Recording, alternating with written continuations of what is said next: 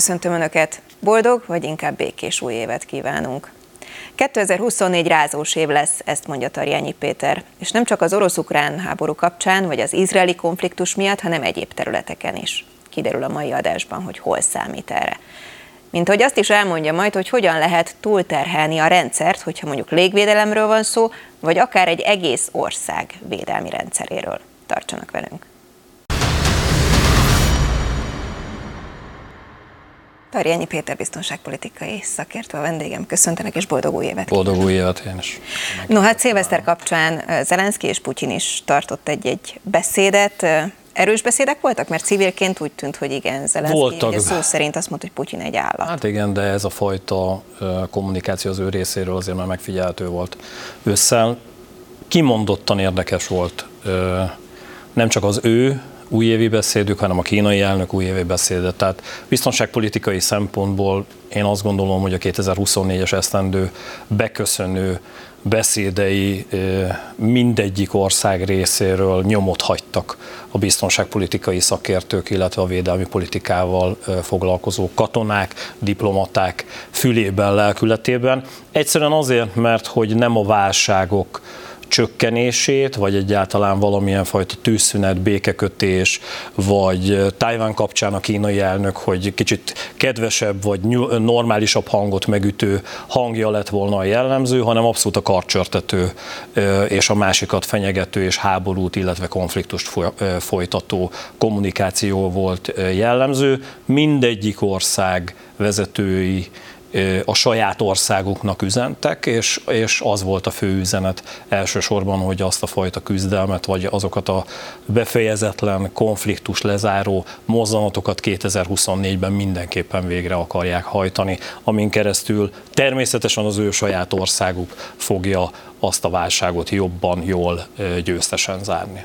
Azért ijesztő, amit mondasz, mert valóban sokan arra számítottak, hogy rendeződnek előbb-utóbb ezek a konfliktusok, vagy nyugvó pontra kerülnek, vagy hát eldőlni nem is fognak, de hogy egy picit nyugszik a helyzet. És ehhez képest ugye a kínai elnök beszédét is behoztad, akkor ez egy újabb fenyegetettség 2024-re? Én azt gondolom, hogy igen. Tehát a tajvani szoros és Tajvan választási, ugye 2024 számtalan dolog miatt izgalmas, nem csak a biztonságpolitika harci része, hanem a biztonságpolitikára kiható egyéb általános politikai választási történések miatt. És például Tajvanon is választás lesz, az Egyesült Államokban választás lesz, az Európai Unióban választás lesz, Oroszországban választás lesz, mindenhol választás lesz, és ilyen szempontból volt érthető ez a fajta kommunikációs retorika, de az is figyelemfelkeltő volt, hogy például Tajvan kapcsán abszolút úgy fogalmazott a kínai elnök, hogy egyesülnie kell a két országnak, és nem volt kérdés,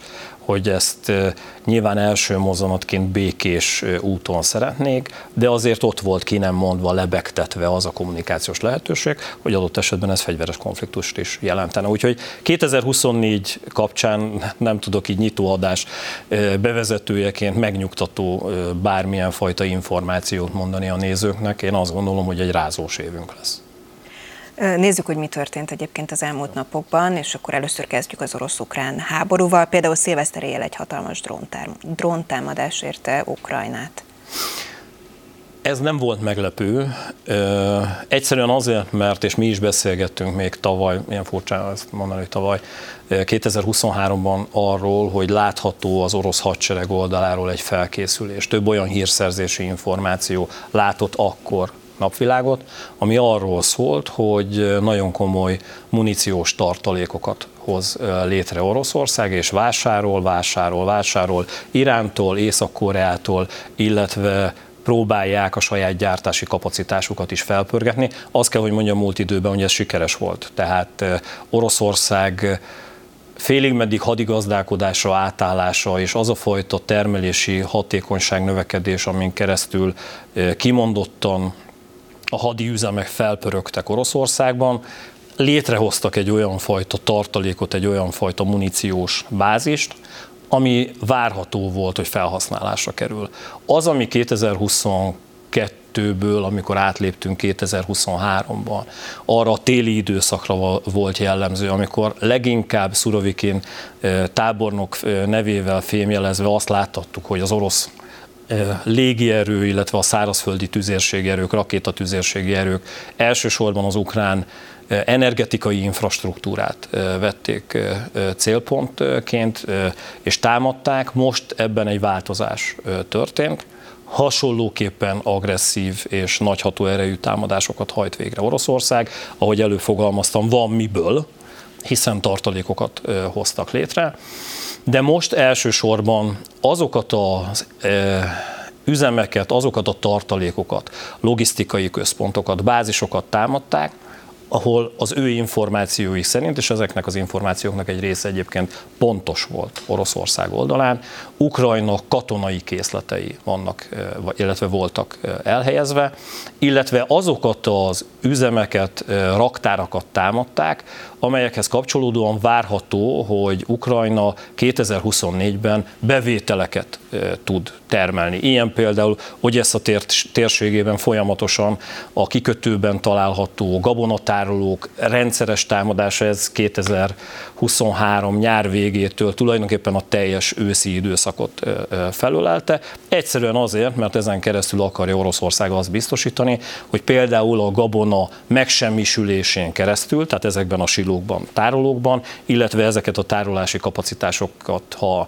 megsemmisítik, Ukrajnának ez olyan fájó veszteség lesz, hogy nem tud bevételt termelni például a gabonából. Tehát abszolút ez is azt mutatja, hogy Oroszország egyáltalán nem gondolkodik abban, miközben a szilveszter számtalan hír folyamában olvashattuk azt, hogy tűzszünet, béke, Lavrov a mai nap folyamán is beszélt arról, hogy igazán csak Zelenszkij nem akarja a békét, ők nagyon akarják már, mint Oroszország ezt a békét. Valójában egyébként Oroszország folytatja azt a fajta támadási stratégiát, amiben kvázi náciatlanítani akarja Ukrajnát, és el akarja pusztítani ezt az egész infrastruktúrást és Ukrajna egészét. Riasztó hír volt az is, hogy Lengyelország kapcsán megint volt egy eltévedt vagy nem eltévedt rakéta, ezúttal egy orosz rakétáról beszéltek a lengyelek, és ugye korábban egyszer, hogyha jól emlékszem, Ukrajnából érkezett oda valami olyan lövedék, ugye, ami szintén eltévedt, most készültségben van a lengyel légvédelem, mennyire riasztó ez? Olyan szempontból riasztó, hogy ez nem egy eltévedt rakéta volt. Tehát az, amiről te beszélsz, ugye ez talán 2023 összefolynak az évek. Nem lehet, én se pontos időpontot. Tehát ténylegesen, tehát arra jól emlékszel, hogy volt egy orosz légitámadás, amihez kapcsolódóan egy ukrán légvédelmi rakéta, amikor megpróbálta megsemmisíteni azt az orosz támadó eszközt, becsapódott Lengyelország területére, és ha jól emlékszem, 2 ember meg is halt emiatt.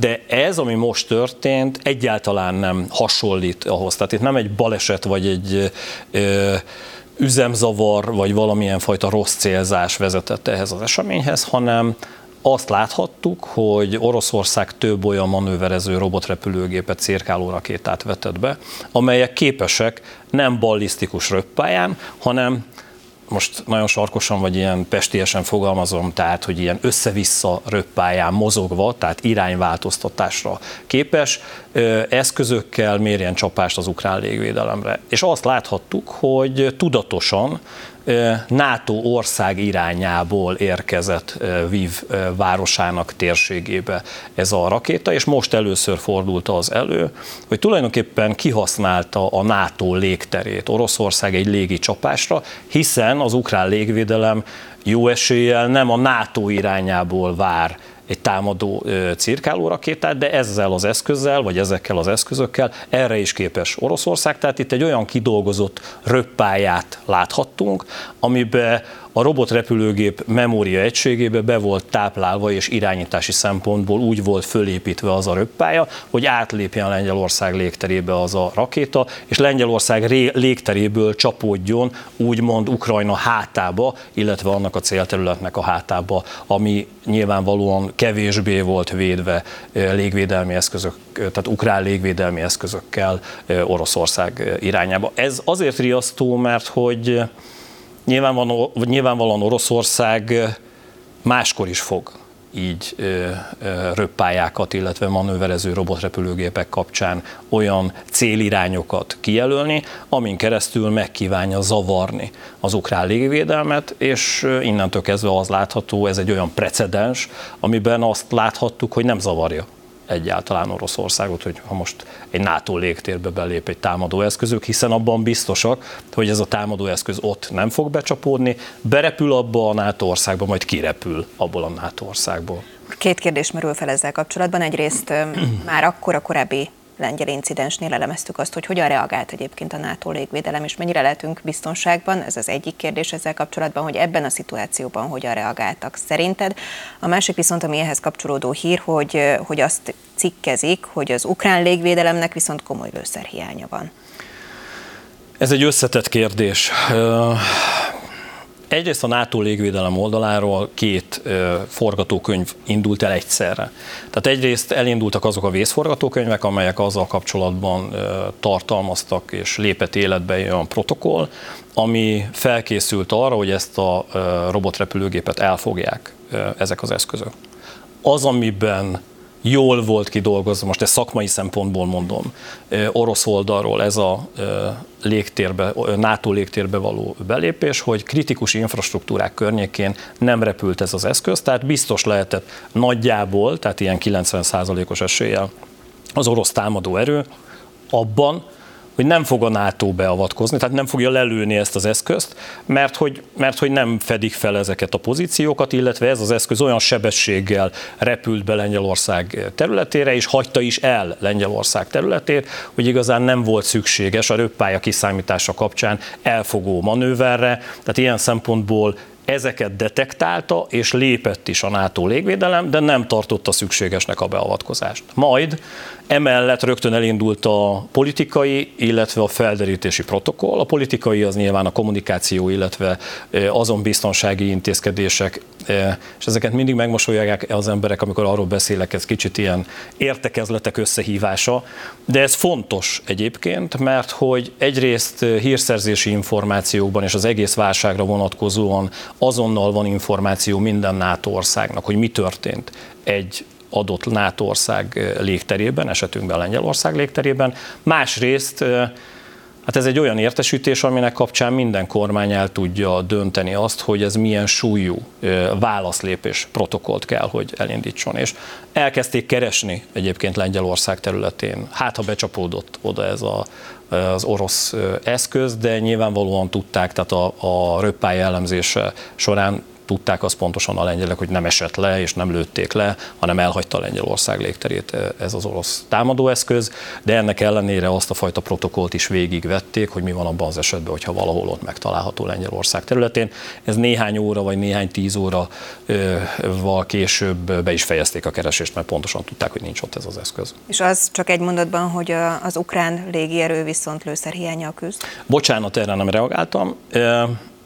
Nyilvánvalóan az a fajta muníció felhalmozás, amit láthatunk Oroszország oldaláról hónapok óta, az, hogy nem tucatszám, hanem közel 100-as nagyságrendben érkeznek ilyen támadóeszközök naponta. És te szilvesztert említetted, de szeretném jelezni a nézőknek, hogy ez azóta majdhogy nem rendszeres, tehát napi szinten ilyen mértékű támadássorozatot hajt végre Oroszország. Egyrészt próbálják túlterhelni az ukrán légvédelmet, ami azt jelenti, hogy próbálják azt elérni, hogy azokat a védendő objektumokat egyre kevésbé legyen képes Ukrajna megvédeni a mindennapokban, illetve hát az ilyenfajta támadássorozatnak van egyfajta túlterheléses része is, ami azt jelenti, hogy a túlterhelés miatt Ukrajnában, ahogy te is fogalmaztál, piszok gyorsan fogynak a légvédelmi eszközök, hiszen rengeteg légicélt kell elfogniuk, és ez egy kicsit ilyen matematikai rész, tehát hogy akinek több ilyen támadó eszköze van, és akinek kevesebb védelmi eszköze van,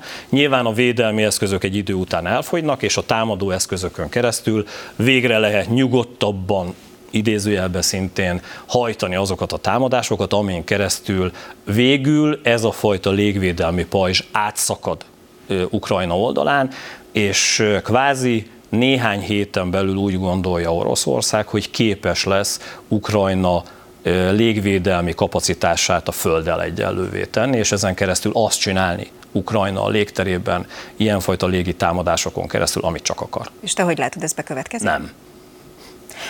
Mindeközben ugye a lengyel kapcsán azt mondjuk, hogy nem véletlen volt ez az orosz átrepülés, ugyanakkor viszont közben azt is olvasom, hogy véletlenül viszont a saját területükön bombáztak. Akkor ez hogy fordulhat? Mármint az oroszok. Igen. Erre most azt tudom neked mondani, hogy ilyen előfordul. Tehát minden háborúban nagyon nehéz a célazonosítás, és azért nem hasonlítanám össze a kettőt, mert az, amiről te beszélsz, tehát ahol saját területüket bombázták az oroszok, ott nem intelligens fegyverzeti eszközökkel történt a támadás, hanem egy navigációs manőverezési hiba kapcsán egy repülőgép hajtott végre közvetlenül a front szakaszon egy olyan támadást, ahol azt gondolta már, hogy az ukrán erők, tehát a fronton harcoló ukrán erők közelében van, ehhez képest egyébként az orosz oldalon volt még.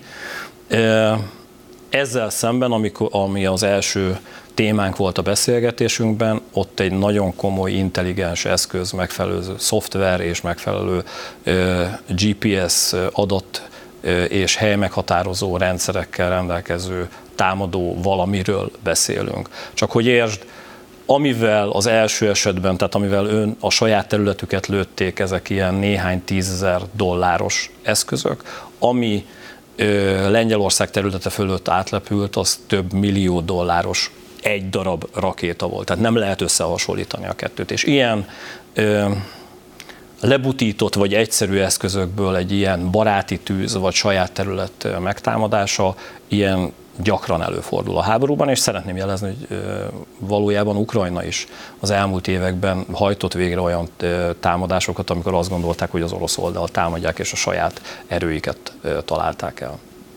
Még tavaly, igen, fura ezt mondani, még az egyik fő képsor szerintem, ami bejárta a világsajtót, az az volt, amikor Zelenszkij és Orbán Viktor összefutottak, igen. Ugye, mert hogy ez nem nevezhető találkozónak, szerintem mindannyian emlékszünk ezekre a képekre, és számtalan mém is született ebből. Addig úgy néz ki, hogy idén, 24-ben vélhetően összejön egy tervezett találkozó Orbán Viktor és Zelenszkij közt. Te erre mekkora esélyt látsz, és mi következhet majd egy ilyen találkozóban? Ez megint egy vegyes kép. Itthon is lesz választás, és a választáshoz kapcsolódóan én azt hiszem, a kormányzati propagandának és a kormányzati kommunikációnak egyre fontosabb, hogy azt a fajta orosz barát jelzőt valahogyan le tudják magukról mosni. Ez olyan szinten van, hogy a nemzetközi sajtóban már teljes egészében nyíltan beszélnek arról, hogy Orbán Viktor oroszbarát politikát folytat. Számtalan újságban, Financial Times-től kezdve a Washington Poston át BBC-ben is lehetett hallani erről a jelzésről és erről a kifejezésről, és én azt hiszem, hogy ezt mindenképpen szeretné valahogyan a választásokig, tehát júniusig, Orbán Viktor egy találkozóval úgymond elhatárolódva, lemosva, most nem akarom a jelzőket itt dobálni. Helyre tenni. Így van. És van is miről, én azt hiszem, beszélgetni a két félnek. Egyrészt azért, mert tényleg tétje van, hogy Magyarország mennyire segíti, engedi át, vagy akadályozza azt az 50 milliárd eurós segélyt, amire SOS szüksége van Ukrajnának. Ezzel kapcsolatban a magyar kormányzatnak egy eléggé markáns álláspontja van, egy szóban összefoglalva nem támogatja egyáltalán ezt a fajta pénzügyi támogatást, amit nyilván Ukrajna nem akar elfogadni. Számtalan megoldás van most, és keresi az Európai Unió, hogy hogyan lehetne Magyarországot kikerülni, hogyan lehetne ezt a vétót megakadályozni, és eközben Ukrajna próbál engedményeket tenni, például a kárpátaljai magyarokhoz kapcsolódóan, és egyéb kérdésekben is Magyarországnak, amiben én azt látom, hogy nem nagyon járnak sikerrel. Egyrészt azért is elég sarkosan látom ezt is, mert hogy valójában én azt hiszem, hogy a magyar kormányzat nem akar megegyezni Ukrajnával, tehát hogy ezt a fajta orosz barát politikát folytatni kívánja. Másrészt abba a kommunikációba, amit az elmúlt években a magyar kormányzat kialakított, magyarán mi mindenben békét akarunk, mi mindenben tűzszünetet akarunk. Ha ezt a húrt megpendíti Orbán Viktor ezen a találkozón, hogy tűzszünetre lenne szükség, ez Zelenszkij politikájával összeegyeztethetetlen. Tehát például abban az újévi beszédében Zelenszkij egy betűt nem ejtett azzal kapcsolatban, hogy bármilyen fajta engedményt kellene tenni Oroszországnak. Tehát én azt gondolom, hogy ez a találkozó létrejön, mert hogy ennek ideje van, Mindkét fél vár ettől valamit, mondjuk szerintem a magyar fél kevesebbet, de mindenki a saját politikai kommunikációjában használni kívánja ezt a találkozót. Úgyhogy azt gondolom, hogy ez létre fog jönni, sok eredményt nem várok tőle. Az ukrán helyzet után folytassuk most az izraeli helyzettel, és van egy friss hír is ehhez kapcsolódóan, hogy a közel-keletre látogat az amerikai külügyminiszter ismét. Hasonló látogatás azért már volt ugye október 7-e után. Mi változott, vagy mit várnak ettől az újabb találkozótól? Több célja van ennek a találkozónak az eddigi elemzések alapján. Egyrészt van konkrétan a gázai övezetben zajló katonai manőverek kapcsán egyfajta tájékoztatás Izrael részéről, illetve kérés az Egyesült Államok részéről. Az látható, hogy amikor a legutóbbi adásban erről beszélgettünk, vagy két adással ezelőtt, nem tudom, ugye azt fogalmaztam meg, hogy január végén, februárban az izraeli hadsereg elviekben az eddigi terveknek, vagy az eddigi manővereknek látható módján befejezi az ottani katonai, nyílt katonai tevékenységet, ez az ütemezés, ez nagyjából tartható lesz. Viszont jön a második fejezet, úgymond a rendteremtésnek, amikor is politikai szempontból kell a gázai övezetben valahogyan rendet rakni, és ez nagyon-nagyon-nagyon forró téma, hiszen Izrael abban a pillanatban, hogy a katonai erőit hátrébb vonja, egyszerűen azért, mert tartalékos erőkkel van jelen nagyon sok katonai hadműveletben, és haza kéne menni azoknak az embereknek, és dolgozniuk kéne, tehát a gazdaságot újra kéne indítani. Automatikusan egy olyan helyzetet hoz, amiben a Hamász gondolhatja azt, hogy a nagyobb katonai erő eltűnt a gázai övezetből, tehát innentől kezdve visszaerősödhet a Hamász valamilyen úton, módon. Ettől tart Izrael, viszont az a fajta állandó katonai jelenlét az nagyon sokba kerül, és állandó feszültséget hoz a térségbe. Ezért szeretne ebben valahogyan ilyen középutas megoldást találni az Egyesült Államok, amiben én azt hiszem, hogy eléggé zárt kapukon dörömböl, tehát Netanyahu kormányzata nem úgy látja, hogy itt bármiben is engedni kéne. Nagyon érdekes volt, az ünnepek alatt a hírekben olvastam, hogy az, amikor az izraeli szóvivővel itt egy interjút sikerült csinálnunk, tulajdonképpen azt a három pontot ismétli folyamatosan azóta Izrael, és nem kíván attól a rendezési elgondolástól hátrébb lépni. Hozzáteszem, hogy annak vannak olyan pontjai, például az, hogy az iszlámban és a radikális iszlám oldaláról is ez a fajta radikalizálódás, ez tűnjön el a térségben. Hát könyörgöm, ez 100 évek óta nem tud létrejönni, tehát hogy olyan kérés is van ebben a csomagban, amivel kapcsolatban az Egyesült Államok tisztában van, hogy egyébként Izraelnek ebben valahogyan engednie szükséges. Eközben a katonai manőverek, ahogy folytatódnak, például a Hamász helyettes vezetőjét, ugye a második számú vezetőt sikeresen likvidálta, úgy néz ki Izrael, ami további feszültség gócot jelent, és amitől leginkább tart az Egyesült Államok, hogy Irán kinyújtott keze a Hezbollah a Libanon térségében, illetve a közel-kelet más régióiban lángra lobbantja a terror eszközén keresztül a térséget.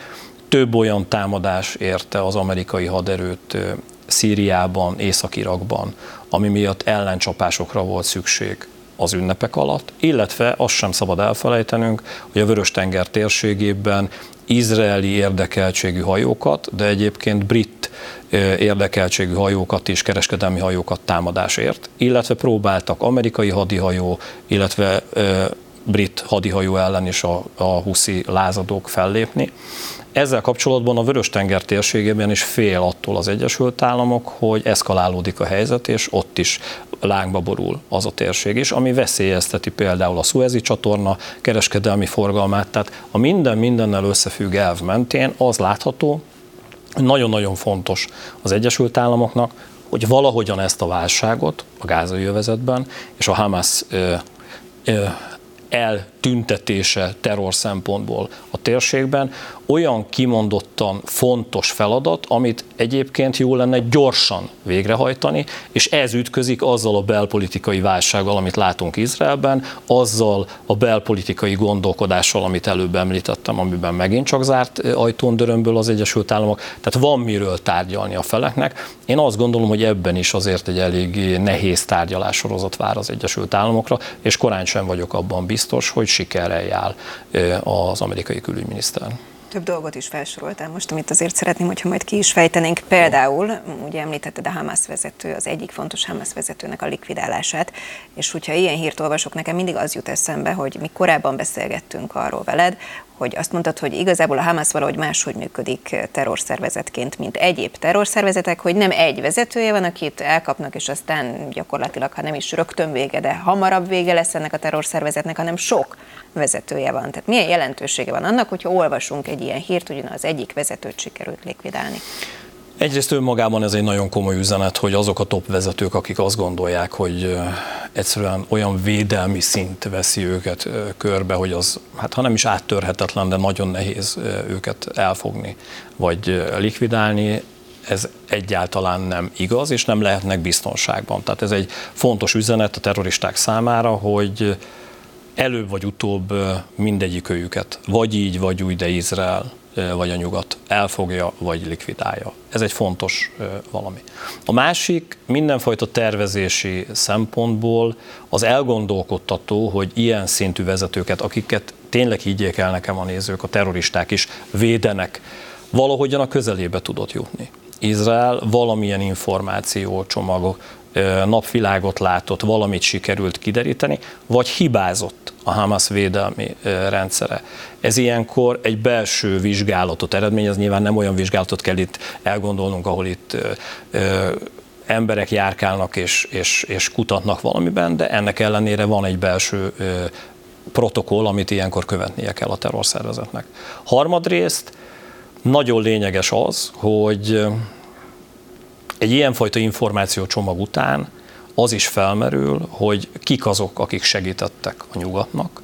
Nem történt-e valami olyan dekonspiráció, ami más terrorszervezet oldaláról, más katonai hírszerzési, tehát például Irán hírszerzési oldaláról történhetett, tehát hogy más területeken is lehet rés, úgymond a pajzson, és ezt is vizsgálniuk kell. Tehát igazán ez a fajta támadás zűrzavarkeltés szempontjából, irányítási szempontból okozna nehézséget. És hát a negyedik az, ami a Hamász közvetlen vezetését jelenti, nyilván ez az ember felelt bizonyos területekért, ezeknek a területeknek az irányítása, még ha néhány hétre vagy néhány napra is, de olyan helyzetbe került, amin keresztül közvetlenül a Hamász felső vezetésének nincs ráhatása ezekre a területekre. Pont azért, amit te fogalmaztál meg, hogy ennek az embernek az irányítása alatt lehetnek olyan erők is, amelyeknek a vezetőivel közvetlenül csak ő tudott, vagy néhány embere tudott kapcsolatot teremteni, és ilyenkor egy ilyen támadás után ez darabokra hullik.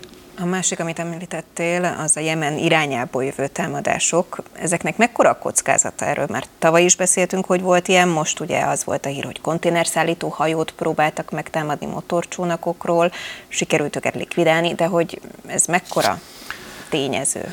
Izrael szempontjából, tehát Izrael területe szempontjából nem számottevő. Tehát az, amit olvashattunk tavaly, hogy balisztikus rakétával volt képes Jemen támadni Izraelt. Nem jutott el odáig a balisztikus rakéta, hiszen lelőtték. Volt drón támadása. Ezt a drón támadást például egy amerikai hadihajó hárította el. Nem Izrael szempontjából kritikus a helyzet, hanem, ahogy te is fogalmaztál, a klasszikus kalózkodás mintájára épülő vízi terrorizmus, most ez egy ilyen furcsa szó összetétel, amiben a terroristák hajókat rohamoznak meg, próbálnak elfoglalni, túszokat ejteni, vagy elsüllyeszteni ezeket a hajókat. És nem hadihajókat támadnak elsősorban.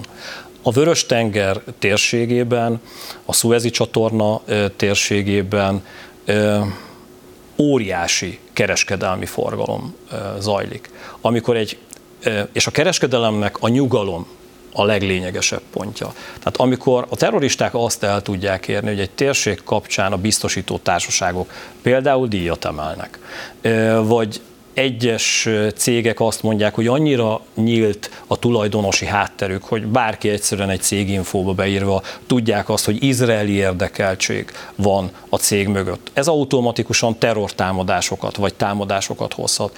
Egy olyan elbizonytalanodást hoz a térség kereskedelmében, ami napi szinten $100 milliós veszteséget jelenthet. Nyilván ez a terroristák célja, és ez, amit a világkereskedelem és azok a hatalmak, az Egyesült Államok, az Egyesült Királyság, Izrael, de a térség országa is, például Szaúd-Arábia nem hagyhat, hogy ebben a térségben egy ilyenfajta bizonytalanság folyamatosan jelen legyen. Ezért van az, hogy a huszik oldaláról Irán, hiszen ugye a huszikat Irán támogatja, ezt a térséget destabilizálni akarja, ami számtalan hírszerzési, politikai, diplomáciai szempontból fontos lehetőséget teremt Iránnak abból az elszigeteltségből való kitörésben, amit egyébként az elmúlt évtizedekben a Nyugat és az Egyesült Államok tudatosan épített fel. Miközben ugye az amerikai külügyminiszter egy újabb látogatásra készül, eközben olvashatjuk azt is, hogy hazatér a világ legnagyobb hadihajója is, és Izrael aggódik. Ez például jelent-e bármit? Hát azt jelenti, hogy nem is figyeltük annyira, de elrepült 8 hónap abban a térségben. Nyilván ebből az utolsó 3-4 hónap, tehát ugye az október, november, december, és így a január elejét, ha vesszük, volt érdekes ennek a hadihajónak, illetve nem hadihajóról beszélünk, tehát amikor ezt olvasod az újságban, hogy az anyahajó hazatér, akkor nem az anyahajó tér egymaga haza, hanem az őt védő flotta kötelék is, hiszen ez a flotta kötelék, itt van egyébként ez a Gerald Ford repülőgép anyahajó, tengeralattjárókkal, elhárító, tehát légvédelmi rakétákkal rendelkező fregattok, korvettek kíséretében, ez 8-10-15 hadihajót jelent, elhagyja a térséget. Nyilván azt látnunk kell, hogy valaki érkezik, vagy valamilyen erő érkezik a térségbe ennek az erőnek a leváltására, de ahogy előbb beszéltünk, a Vörös-tenger térségében olyan biztonságpolitikai gond van most, hogy egy másik repülőgép hordozónak el kellett hagynia Izrael melletti földközi-tengeri térséget, és a Vörös-tenger térségébe kellett áthelyeznie a manőverező, illetve beavatkozó kapacitásait. Tehát ilyen szempontból az a fajta oszd meg és uralkodj, és az a fajta, ahogy előbb az ukrán háború kapcsán is mondtam, ez a túlterheléses támadás, ez nagyban is létezik. Tehát túl lehet terhelni egy ország haditengerészeti kötelékeit azzal, hogy folyamatosan különböző térségekben egymástól 5-600 vagy 1000-1500 kilométeres távolságokkal konfliktusokat generálsz, ami konfliktusokat ezeknek az erőknek elhárítani, biztosítani vagy felderíteni szükséges. És van a negyedik változat, amikor egyszerűen bedobja a lovak közé a gyeplőt, ez történt Obama időszakában, amikor az Egyesült Államok azt mondta, hogy kivonul Irakból, lett is abban a biztonságpolitikai légüres térben egy óriási probléma, és megjelent az Iszlám Állam terrorszervezet. Magyarán ezeket a térségeket egy nagyhatalom, vagy a NATO, vagy pedig a Nyugat egyszerűen elhagyja. És ettől fér Izrael, hogy egyre több válsággóc robban ki a közel-keleti térségbe, egyre jobban szétaprózódik az Egyesült Államok, illetve a Nyugat haditengerészeti és mindenfajta kapacitása, és egy idő után ezeket az erőket is rotálni, cserélni szükséges. Esetünkben ez az anyahajó és a hozzátartozó flotta kötelék a Földközi-tenger keleti medencéjében hát majdnem 8-9 hónapot állomásozott. Ezeket az erőket pihentetni kell, cserélni kell, és ezek óriási pénzek. Az Egyesült Államok szempontjából egy ilyenfajta flotta köteléknek a rotációja pillanatok alatt $1 billió nagyságrendet tud elérni 8-9 hónap alatt. Miközben, amikor tűzszünet volt, és a túszokat adagonként, de szabadon engedte a Hamász. Aggódtunk azon, hogy van egy 3 gyermekes édesapa, akinek ugye magyar állampolgársága is van, és hogy ő mikor szabadulhat ki.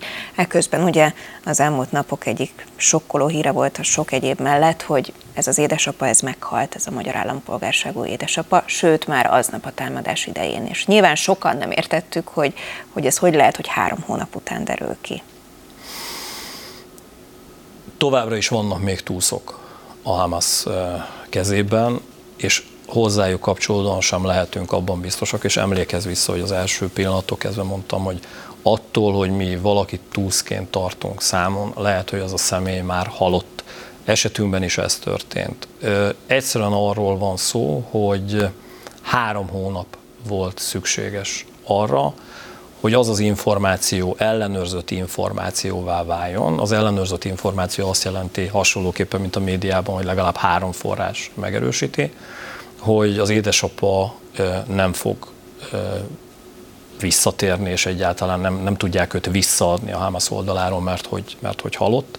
És annak a beazonosítása is megtörtént, hogy egy olyan támadás során, ami azon a napon, október 7-én történt, már ő meghalt, amikor a családját próbálta védeni, és amikor őket ugye elhurcolták.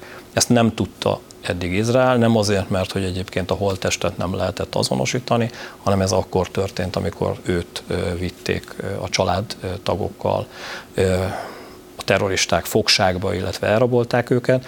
Ilyen szempontból ez a 3 hónap, én azt mondom, hogy nem sok egyáltalán. Van olyan, és volt olyan helyzet, amikor évekkel később sikerült csak azt rekonstruálni, és hírszerzési adatokkal megtámogatni, hogy ténylegesen valakivel mi történt, egy emberrablás vagy egy túlzdráma kapcsán. Mi a helyzet most Gázában? Ugye olvasok, hogy csapategységeket von ki Izrael, közben azt is olvasok, hogy egyes szakértők szerint ez itt már eleve stratégiai hiba. Most tudsz adni egy képet, hogy mi történik Gázában? Továbbra is folynak a katonai műveletek, de nem olyan intenzitással, tehát a Hamász fő erőit én azt gondolom megsemmisítette Izrael. Nyilvánvalóan a térségben nincs biztonság, tehát az északi övezetet, az észak-gázai övezetet Izrael elfoglalta és biztosította, most a dél-gázai övezeten van a sor. Számtalan olyan rejtekhelyet, logisztikai központot, fegyverraktár, muníciós raktár keresnek és találtak meg az izraeli erők, amin keresztül ténylegesen el akarják pusztítani a Hamász nyílt terrorista, nyílt katonai szárnyát. Ez még néhány hétig, én azt gondolom, el fog tartani. Valójában az az igazság, hogy eközben az a humanitárius válság, ami a térségre már abszolút jellemző, valójában nem érdekli az izraeli hadsereget egyáltalán, tehát a katonai műveleteket be kívánja fejezni, és az, ahogy a beszélgetésünk elején is mondtam, és most is ezt gondolom, szerintem ezt néhány héten belül végre fogja hajtani Izrael. Az, hogy csapatokat von ki, hát ebben igazad van, tehát én is olvastam ezt, hogy vannak szakértők, akik fogják a fejüket, hogy ez lehetőséget biztosít a Hamásznak arra, hogy magához térjen. Ez részben igaz, de ez nem olyan magához vagy magukhoz térés, ami órákban vagy napokban mérhető, még csak nem is hetekben, én azt gondolom. Abban a térségben a Hamász erős támadásokat, tehát olyan méretű támadásokat, mint amit október 7-én láthatunk, nem lesz képes az elkövetkező időszakban végrehajtani.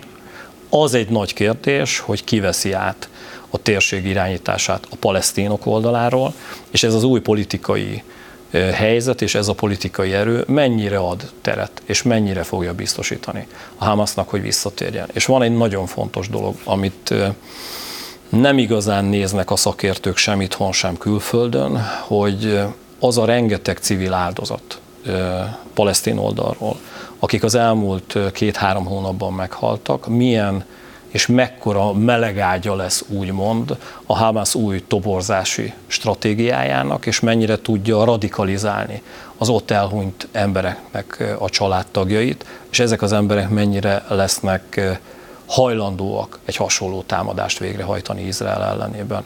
Én azért mondom azt, hogy ez a katonai művelet szükséges volt, és szükséges be is fejezni, de én nem hiszem azt, hogy, és ezért is állítottam folyamatosan, amikor Netanyahuék arról beszéltek, hogy elpusztítják teljes egészében a Hamászt. Ez úgy sikerült, hogy közben 8-10 ezer civil ember meghalt, és annak a 8-10 ezer civil embernek is vannak hozzátartozói, akiket abszolút célba fog venni minden szélsőséges terrorista szervezet a Közel-Keleten, hogy őket radikalizálni lehessen. Ha már ez egyfajta évindító adás, akkor végszóra beszéljünk arról is mindenképpen, hogy te hogyan látod a következő évet. Hol lehet számítani mondjuk konfliktusra? Ugye egy lehetségeset mondtál az adás elején Kína-Tajvan kapcsán, de máshol is kell hasonló konfliktusra számítani? Én a teljes csendes-óceán térségében mondanám azt, hogy az a fajta kínai gondolkodás, amiben próbálnak katonai bázisokat, illetve olyan katonai lépéseket tenni, amin keresztül egyfajta kiinduló pontot, egy térnyerést tudnak a térségben saját maguk számára biztosítani. Ez szerintem abszolút jellemző lesz. Nagyon komolyan egy egész térséget mondanék, vagy egy egész ágazatot úgymond, a kereskedelem és az ehhez kapcsolódó minden témában a nyugat és a kelet harcolni fog egymással 2024-ben. Egyszerűen azért, mert Kínának szüksége van arra, hogy azok a kapacitások a rendelkezésére álljanak, amiben az elkövetkező években bekívánja érni katonai szempontból az Egyesült Államokat és a nyugatot. Ugyanez igaz Oroszországra.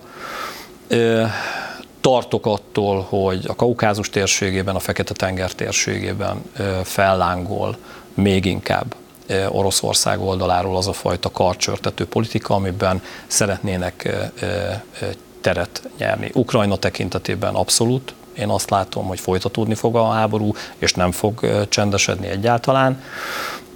Az északi térségeket, tehát a Jeges-tenger térsége, és hát van egy külön téma, ez pedig a hírszerzés. És a hírszerzéshez kapcsolódó háború, ami nem látható, de ezek azok a folyamatok, amelyek azt a több tucatnyi választást, amiben az Egyesült Államok oldaláról, az Európai Unió oldaláról lévő választásokat biztosan Oroszország befolyásolni kívánja az elkövetkező hónapokban. Két kérdésem maradt. Szerbiában mit látsz, hogy ott...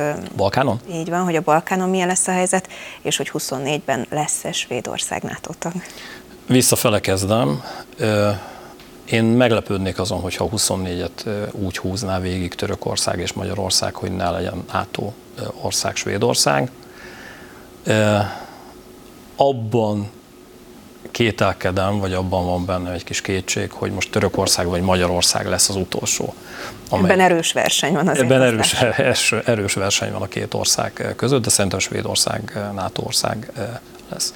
A Balkán tekintetében én azt látom, hogy próbál visszatérni Oroszország a térségben nagyon komolyan, és nagyon furcsa helyzet adódik, mert hogy komoly szövetségeseként tartják számon Oroszországnak Szerbiát, és például 2023 egy fontos információja volt katonai utánpótlás szempontjából, és amivel nem nagyon foglalkozott itthon senki, mert hogy eléggé ciki a magyar kormányzat számára.